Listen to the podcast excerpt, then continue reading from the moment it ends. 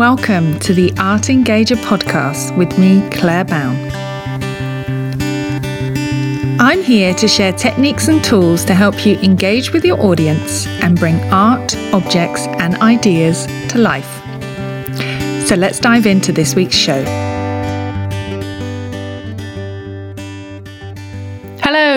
Welcome back to the Art Engager podcast. I'm your host, Claire Bown of Thinking Museum, and this is episode 77. So, today I'm talking about how we can get ourselves into our best state, our most resourceful state for when we show up to facilitate art discussions, tours, programs, or lessons.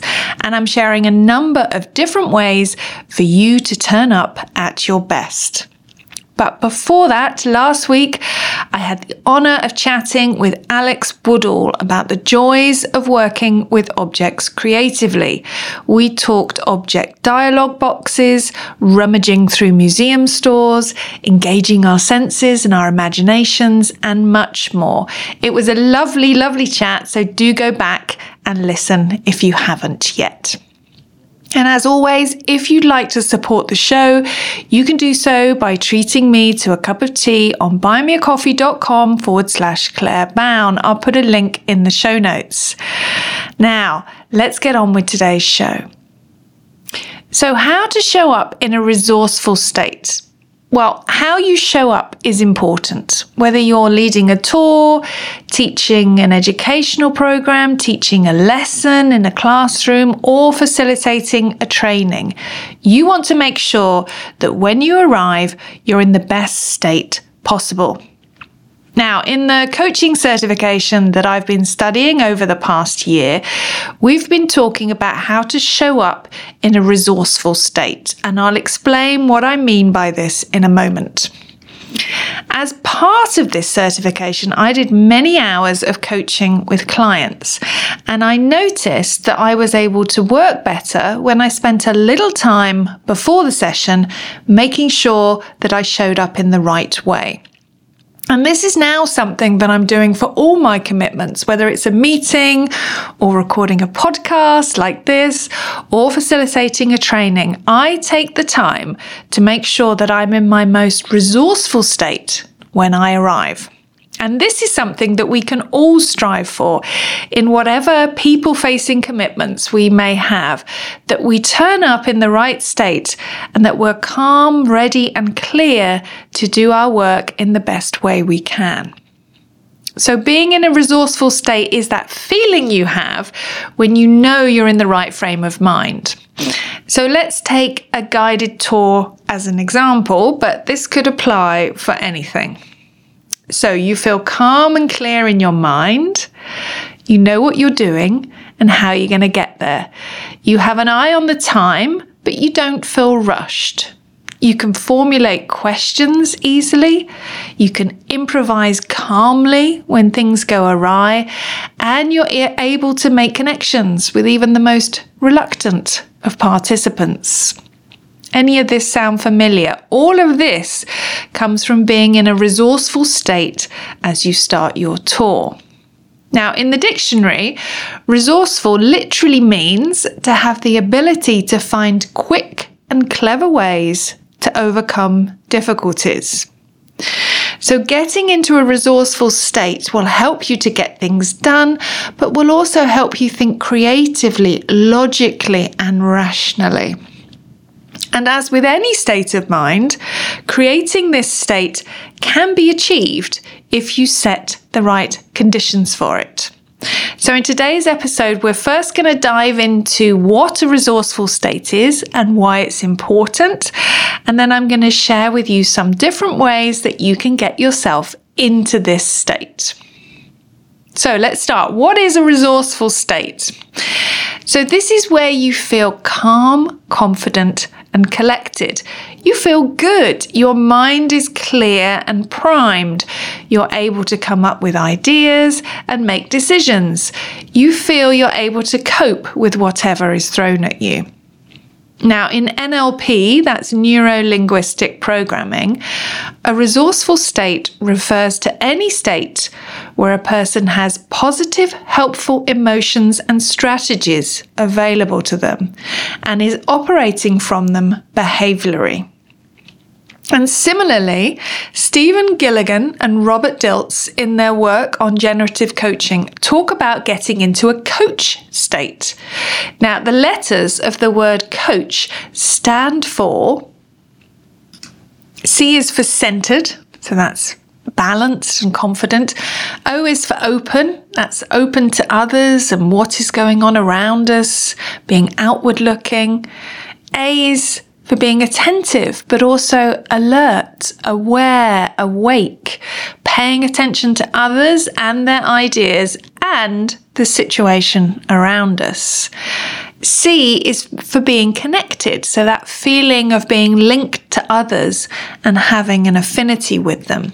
And H of the word coach is for holding, holding the space to choose our response and being aware of how we are feeling and how we feel about feeling that way.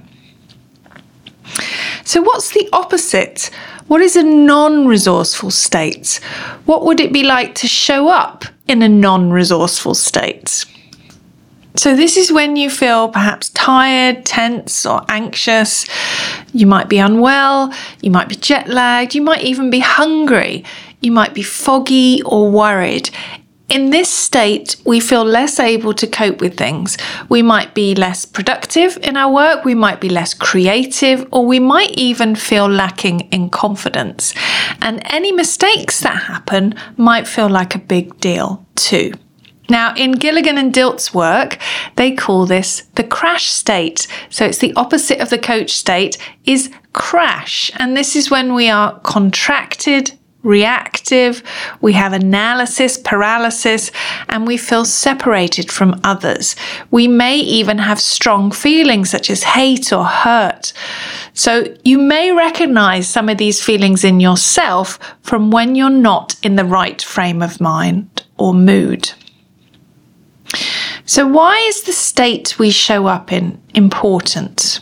Well, when we show up to facilitate discussions around art and objects with people in the museum, we want to be in a resourceful state. We want to be in an optimum frame of mind, alert and ready to formulate questions on the spur of the moment, able to improvise when things go awry, and able to concentrate on what our participants are saying to us as facilitators, we have to juggle a lot of different balls up in the air, so we need to be on top of our game. And likewise, according to uh, a really good book, Everyday NLP, what's going on on the inside shows up on the outside too. It shows up in our body language, in what we say, and how we say it. And how we present ourselves to others is likely to have an effect on their state and to some extent on our relationship with them too. So, if you're giving off or a sleepy vibe or an unconfident feeling, then your group may mirror your state. Likewise, if you're full of energy, at ease, and on form, then that's likely to be contagious and the group will feel it too. So it's important to show up in the right state and consistently too, not only for ourselves so that we can do our best work, but also for our participants too. So now we found out what it is and why it's important. How can we get into the right state? So, here are some suggestions so that you can get into the right frame of mind and the right state before every tour or program you lead. So, number one, look at your schedule. Look at your daily schedule. What do you have to do each day? When do you feel at your most resourceful? Is it in the morning or afternoon? Likewise, when are you feeling unresourceful? What times of day does this happen? Now think about your ideal working day. What does it look like? Do you need to set up some boundaries in your working day so that you can show up in your best, most resourceful state? What you are trying to find is your biological peak time. So, this may mean scheduling more time between tours or lessons or trainings or meetings or limiting yourself to certain commitments on a certain day or in the mornings or in the afternoons. It's about changing your schedule so that you can work at your biological peak times. Maybe you want to think about a regular day off, or perhaps the chance not to work weekends or an afternoon off, but whatever works for you, work towards achieving this.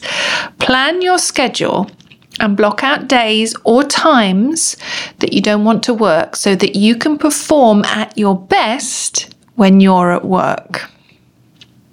Okay, number two, look at who you're working for. So, if you work for several organizations such as museums, think about your preferences. Which one do you prefer working at? Can you give preference to that organization? If you're working for yourself, how can you get more of your ideal clients? Can you carve yourself out a niche? Could you invest in a training and specialize in something? If you become known perhaps for your expertise in working with families or for how you engage people in objects and artworks, you can attract the clients that you want to work with. Number three, find your calm before each program starts. So, this is about the 10 or 15 minutes, or even five minutes if that's all you've got, before a program or a tour starts. Can you take some time for yourself? So, what you need to do is to spend some time working out what will get you into the right frame of mind for your commitment. Now, for some people, that might mean a quick blast of fresh air and a walk around the block. You know, I've done this and it works, even if you only have two or three minutes. Or it might mean listening to a piece of music or doing some stretches or even a few breathing exercises for a minute to get more oxygen into your body. Or perhaps some visualizations, thinking about a time when you're at your best and paying attention to how that felt for you. For me, I need to find at least five to 10 minutes away from my computer, and I might go for a walk, I might do a bit of stretching, or just listen to some music with my eyes closed. I find I need to switch my brain off for a bit so that I can arrive fresh for my next, my next meeting or training or discussion. Find what works for you, but investing in those 5, 10, or 15 minutes will mean you arrive calmly, and this will help you to be in the right state for the rest of your program. Okay, number four, create a ritual. Now, you might want to do this to help your brain and yourself to get in the right state. And you can do this by creating a ritual. This is when you do the same thing every time before you start a program or a tour. And this will act as a trigger or a mental cue for you to know that you're getting yourself in the right state for your upcoming program. So, this might be the action of putting your phone on silent, having a quick snack, and listening to some music or doing some breathing, as we just talked about. But every time you do this ritual, you're sending your brain a signal that you're about to start a tour, a program, or whatever. And this will help your brain to get into the right zone. Five, go through anything you need before you start. So think about the resources you will need for the upcoming commitment do a quick run through of anything that might be worrying you about what's coming up. So maybe it's questioning. Maybe you don't feel in the right frame of mind to formulate questions. If so, spend a minute brainstorming some questions about an artwork or working with some question stems, such as the ones in the creative questions thinking routine. This is the same as a pianist doing scales before a performance or an athlete doing some warm up exercises. What do you need to go through in your mind so that you are clear when you start? Maybe it's timings. Maybe you need to go through in your head how long you want to spend on each section and where you need to be by certain time milestones.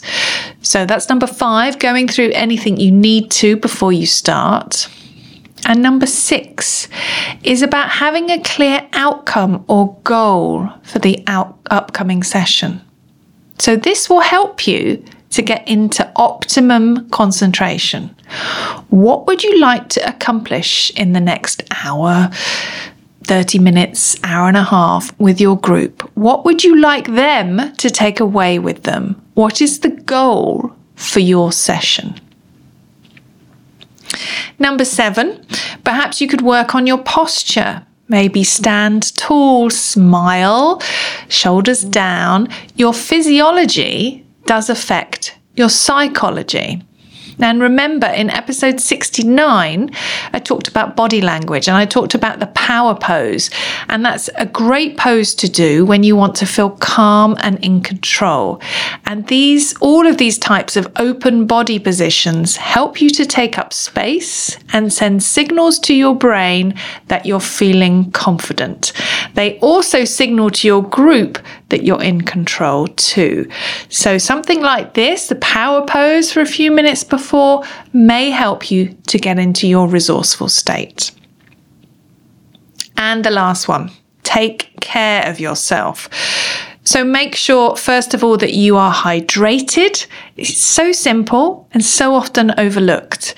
Your brain works so much better when it's not dehydrated. Drinking water is so important for your ability to concentrate and focus on your job and also to speak. So if you feel sluggish, foggy, or low on energy, do drink some water. It's much harder to get into the right state when you're thirsty. And secondly, make sure you eat at regular intervals. Don't start a meeting, a tour, a program when you're hungry. Keep a snack within easy reach, something that you could just have before you start a tour. There is nothing worse than starting a program, a meeting, or a tour when you know you're going to get hungry halfway through. Believe me, I've been there. So, there you have it eight different ways that will help you to show up in your most resourceful state. I wonder which ones you're going to try. Do let me know. Now, before I go, don't forget my new resource, How to Look at Art Slowly.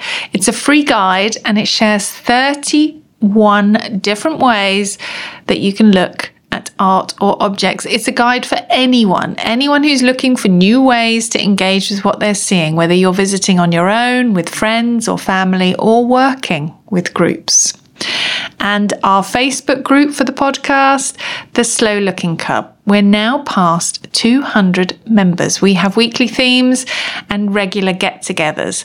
Our next get together is a festive one on Tuesday, the 6th of December. So do join before then and you can take part. I've put a link in the show notes for both of these. So thank you for listening today. I'll see you next time. Bye. Thank you for listening to the Art Engager podcast with me, Claire Bown. You can find more art engagement resources by visiting my website, thinkingmuseum.com, and you can also find me on Instagram at Thinking Museum, where I regularly share tips and tools on how to bring art to life and engage your audience. If you've enjoyed this episode, please share with others and subscribe to the show on your podcast player of choice. Thank you so much for listening, and I'll see you next time.